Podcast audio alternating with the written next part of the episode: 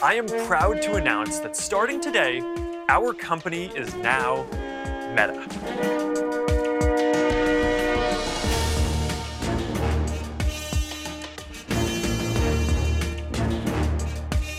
كما سمعتم من مارك زوكربيرغ انتقلنا إلى مرحلة جديدة من حياتنا الافتراضية أو لنقل إننا نستعد للانطلاق لواقع افتراضي جديد بعد فيسبوك ويدعم فيسبوك وتطبيقات أخرى وهو ميتا. العالم الحقيقي والعالم الافتراضي أو ال virtual reality والعالم الثالث هو الواقع المعزز أو ال augmented reality اللي يقوم بدمج أشياء ثلاثية الأبعاد مع العالم الحقيقي عبر كاميرا. هذا صوت السيد حسام الدين الأسود خبير تكنولوجيا المعلومات وهو أحد ضيوف حلقة اليوم.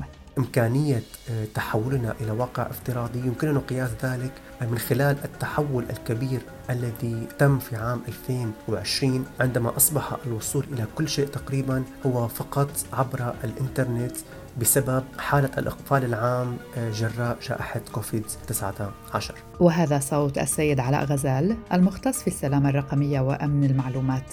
أيضا هو ضيف في حلقة اليوم.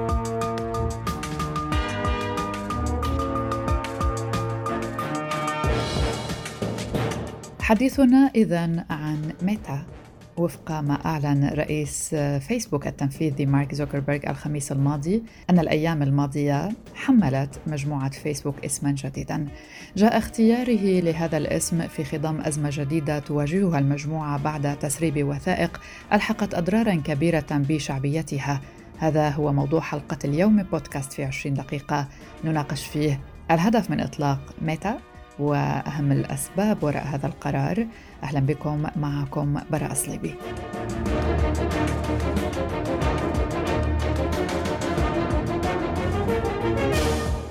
إذا قررت مجموعة فيسبوك تغيير اسم الشركة الأم لشبكة التواصل الاجتماعي إلى اسم ميتا. لتعكس بشكل أفضل كل نشاطاتها. وستحافظ شبكه فيسبوك وتطبيق إنستغرام وخدمة واتساب على أسمائها وفق ما أعلنه رئيس المجموعة مارك زوكربيرغ. خلال مؤتمر للمطورين قال زوكربيرغ إنهم تعلموا الكثير من المشاكل المتعلقة بمسائل مرتبطة بالتواصل الاجتماعي والعيش ضمن منصة مغلقة. وحان الوقت الآن للاستفادة من كل هذه العبر للمساهمة في بناء الفصل الجديد. تبقى رسالة الشركة هي نفسها وهي جمع الناس فيما لن تتغير تطبيقات العلامة التجارية كما ذكرنا. ليس جديدا أن تغير شركات التكنولوجيا تسمياتها وفقا لأهدافها، ففي عام 2015 غيرت جوجل تنظيمها الداخلي لتصبح تحت شركة أم أطلقت عليها اسم ألفابت لتشير إلى أنها لم تعد تقتصر على محركات البحث بل توسعت لتضم مجموعة ضخمة من الشركات المتخصصة في قطاعات مختلفة من السيارات الذكية وصولا إلى التكنولوجيا الصحية. العملاق فيسبوك أيضا فعل نفس الشيء. فمنذ إطلاقه سنة 2004 كشركة تملك وسيلة تواصل اجتماعي تحمل ذات الاسم فيسبوك. لغاية يومنا هذا تحولت شركة فيسبوك من مجرد شركة تمتلك وسيلة تواصل اجتماعي إلى شركة تملك ما لا يقل عن 93 شركة ومنتج. من بين المنتجات التي تملكها شركة فيسبوك منصة إنستغرام التي اشترتها فيسبوك سنة 2012 بصفقة بلغت قيمتها 1 مليار دولار. أما في سنة 2014 استحوذت فيسبوك على تطبيق التواصل واتساب بصفقة بلغت قيمتها 19 مليار دولار. وفي نفس السنة اشترت فيسبوك شركة إكيولوس في آر بصفقة بلغت قيمتها ملياري دولار وهي شركة متخصصة بصناعة نظارات الواقع الافتراضي.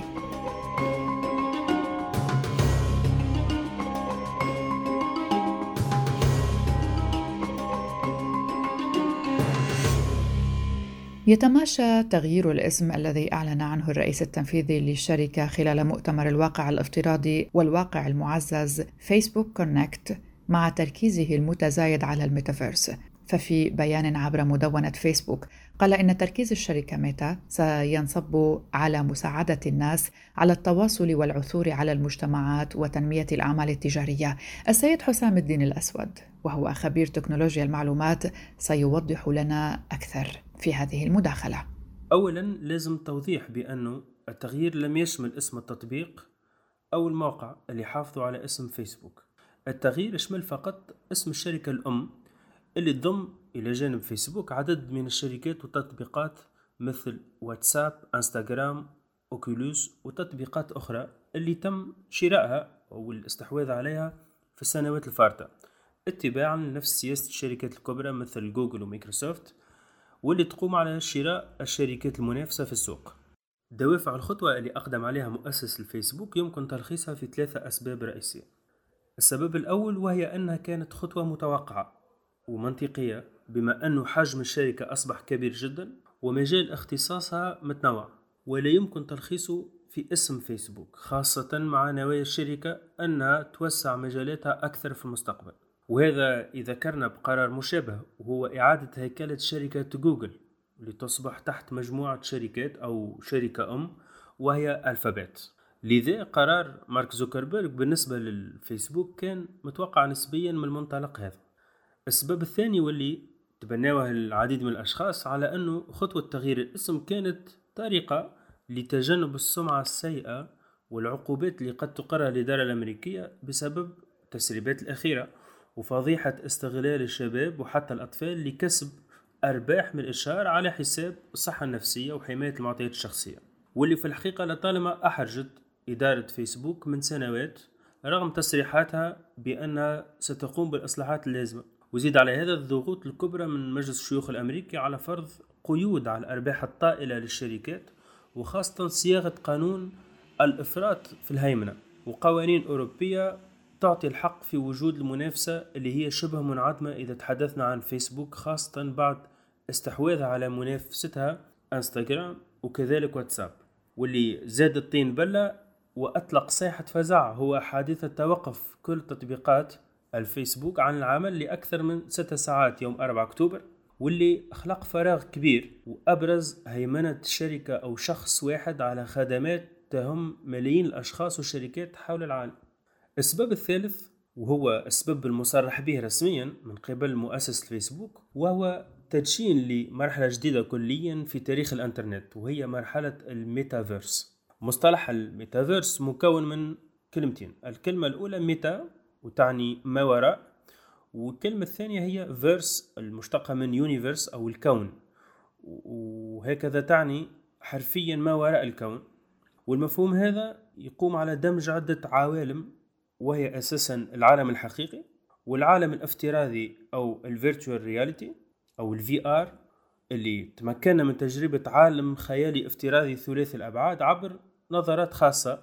والعالم الثالث هو الواقع المعزز أو الأوجمانتد رياليتي اللي يقوم بدمج أشياء ثلاثية الأبعاد مع العالم الحقيقي عبر كاميرا الهاتف الذكي وتقنيات الذكاء الاصطناعي. ويبدو أنه هذا هو هدف شركة الفيسبوك أو شركة ميتا وعديد الشركات التكنولوجية الأخرى وأنه مستقبل التكنولوجيا سيكون حتما عبر وسائل أكثر اندماجا للمستخدم في العالم الرقمي. وهذا سيوفر عديد الخدمات مثل الاجتماعات التفاعلية والتسوق عبر المتاجر الافتراضية والسفر للعوالم أو أماكن أو سياحة افتراضية وكذلك الألعاب التفاعلية ووسائل المحاكاة. طبعا هذا لا يخلو من خطورة لأنه تفاعل أكثر يعني عزلة أكثر ويعني استهداف أكثر وإدمان أكثر وسيخلق مشاكل نفسية وأمنية واختراق للخصوصية نهاية يمكن القول أن تغيير الاسم لشركة ميتا يبقى خطوة ثانية. في عام 1992 كتب الروائي الأمريكي نيل ستيفنسون روايته الشهيرة حطام الثلج. وفي هذه القصة الخيالية يتحدث ويتواصل البشر مع بعضهم البعض في بيئة افتراضية ثلاثية الأبعاد مماثلة للعالم الحقيقي بصورة مجازية. وفي تلك الرواية تحديدا ظهر مصطلح ميتافيرس للمرة الأولى.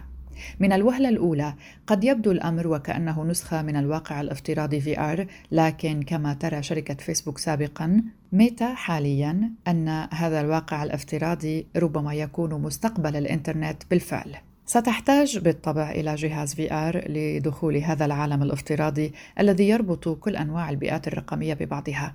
ولكن على عكس أجهزة ال VR الحالية التي تستخدم في الألعاب غالبا يمكن استخدام هذا العالم الافتراضي في أي شيء في حياتك. وأينما كنت حتى لو كنت أنت والأشخاص الذين تتعامل معهم في نصف الكرة الأرضية الآخر. كل ما عليك أن تصنع صورتك ثلاثية الأبعاد أو الأفاتار ليكون سفيرك داخل العالم الافتراضي ميتافيرس ويعيش بالنيابة عنك. أي شيء لا تستطيع أنت أن تعيشه على أرض الواقع. ولكن حتى الآن لا يزال كل هذا مجرد أفكار على ورق. لهذا لا يوجد تعريف واحد محدد ودقيق متفق عليه لهذا الميتافيرس. لماذا أصبح برنامج ميتافيرس فجأة محط اهتمام الجميع؟ هذا سؤال مشروع. بوجه عام يظهر الضجيج حول تقنيات الواقع الافتراضي والواقع المعزز كل بضع سنوات ولكن عادة ما يخفت سريعا. ومع ذلك هناك قدر كبير من الإثارة والضجيج المتعمد حول الميتافيرس. هذه المرة بين المستثمرين والأثرياء والشركات التقنية العملاقة. ولا أحد منهم يرغب أن يترك في آخر الصف إن اتضح أن هذا العالم هو مستقبل الإنترنت فعلا. شركة فيسبوك ومؤسسها مارك زوكربيرغ أوضحت منذ فترة أن أولوياتها الأساسية هي عالم الميتافيرس وليس مجرد التواصل الاجتماعي. وكانت قد استثمرت الشركة بالفعل بقوة في تقنيات الواقع الافتراضي عبر نظاراتها الخاصة.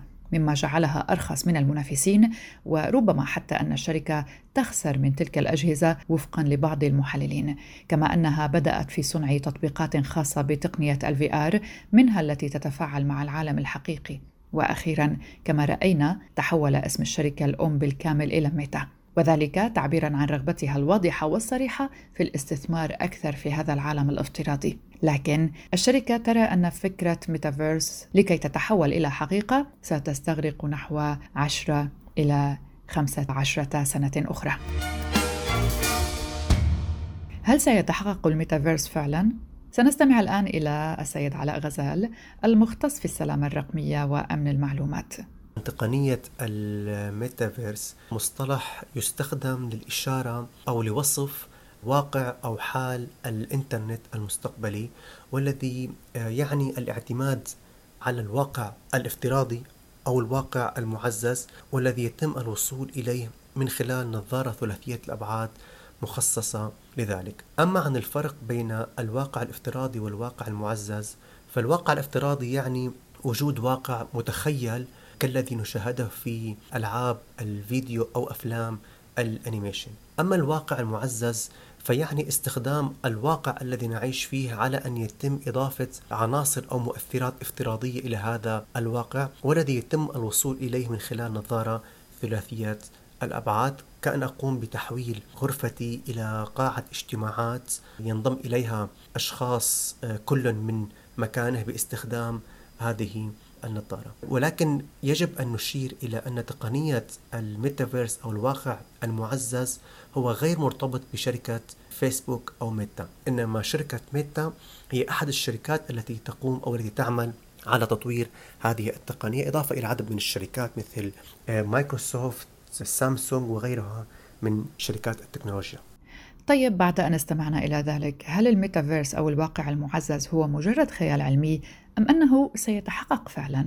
للإجابة عن هذا السؤال يجب ببداية أن نعي جيدا أن الواقع المعزز هو موجود بالفعل وبدأت بعض الشركات بتجربة استخدامه آه، على سبيل المثال مشروع أو نظام Horizon Workrooms التي قامت فيسبوك بتطويره وهو عبارة عن آه، مساحة عمل افتراضية يتم فيها عقد آه، اجتماعات أو أحاديث خاصة بالعمل. يمكن الوصول إلى تلك الغرف الافتراضية من خلال نظارة ثلاثية أبعاد أو نظارة Oculus التابعة لشركة فيسبوك. ولكن تقنية الميتافيرس ما زالت في بدايتها وتحتاج الكثير من العمل والتجارب ليتم اعتمادها لذلك لا يوجد وقت محدد لنضوج الفكرة والبدء باعتمادها ولكن ومع سرعة التطور التقني والميزانيات الضخمة التي تستثمرها الشركات في تطوير الميتافيرس فيجب ألا يأخذ الأمر وقت أطول بكثير من الوقت الذي أخذه تطور واعتماد الهواتف الذكية سألنا السيد علاء غزال ماذا عن مجالات الواقع الافتراضي أو الواقع المعزز؟ سيكون في غالبية مجالات الحياة من الدراسة إلى العمل إلى التسوق إلى الترفيه إلى الحياة العائلية أو الخاصة. على سبيل المثال بدل الذهاب إلى المدرسة أو الجامعة سيتعين على الطالبات والطلاب لبس النظارة ليكونوا أمام قاعة افتراضية تجمع زميلاتهم وزملائهم كل من منزله أو من مكان إقامته. كذلك حضور مباريات كرة السلة أو كرة القدم أو المسرح أو السينما أو التسوق وغيرها من الأنشطة ستتم من خلال نظارة تأخذنا إلى المكان الذي نرغب في ممارسة النشاط فيه أيضا سألنا السيد علاء غزال هل يمكننا التأقلم مع ميتافيرس أو الحياة الافتراضية برأيه؟ الأعوام السابقة أخبرتنا أننا قابلين جدا للتأقلم مع الحياة الرقمية والتطور الرقمي كما هو الحال أو كما هو حالنا اليوم مع اعتمادنا شبه الكامل على الهواتف الذكية إضافة إلى الكمبيوتر والإنترنت للوصول إلى كل شيء. والذي يتناسب عكسا مع الأنشطة التي نقوم بها بشكل مادي أو فيزيائي. كما يمكننا قياس إمكانية آه، تحولنا إلى واقع افتراضي يمكننا قياس ذلك من خلال التحول الكبير الذي تم في عام 2020 عندما أصبح الوصول إلى كل شيء تقريبا هو فقط عبر الإنترنت بسبب حالة الإقفال العام آه، جراء جائحة كوفيد 19 أما عن تبعات استخدام الميتافيرس أو الواقع الافتراضي بشكل كبير جدا فأعتقد أنه يجب علينا من الآن أن نتجهز إلى أنواع جديدة من المشاكل والأمراض بسبب الاعتماد على الحياة الرقمية على حساب الحياة الواقعية أو الأنشطة التي نمارسها على أرض الواقع.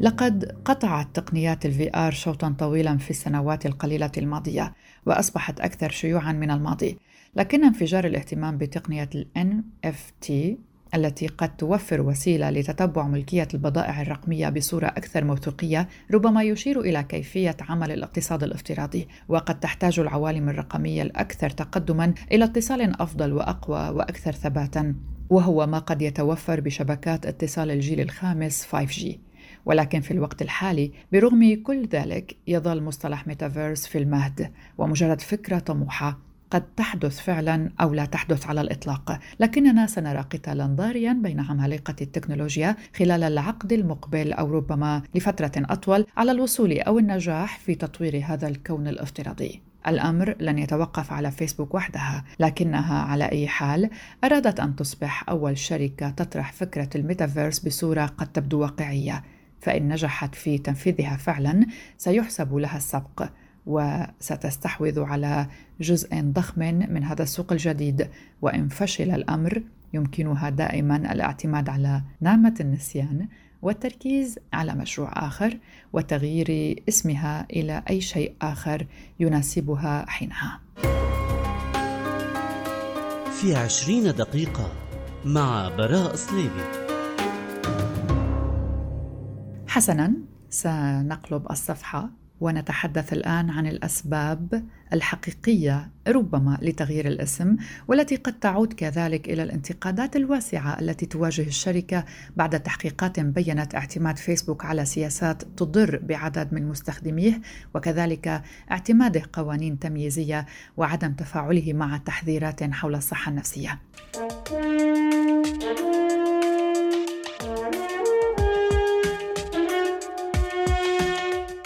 الحديث يطول لكننا نكتفي بهذا القدر في حلقة اليوم من بودكاست في 20 دقيقة.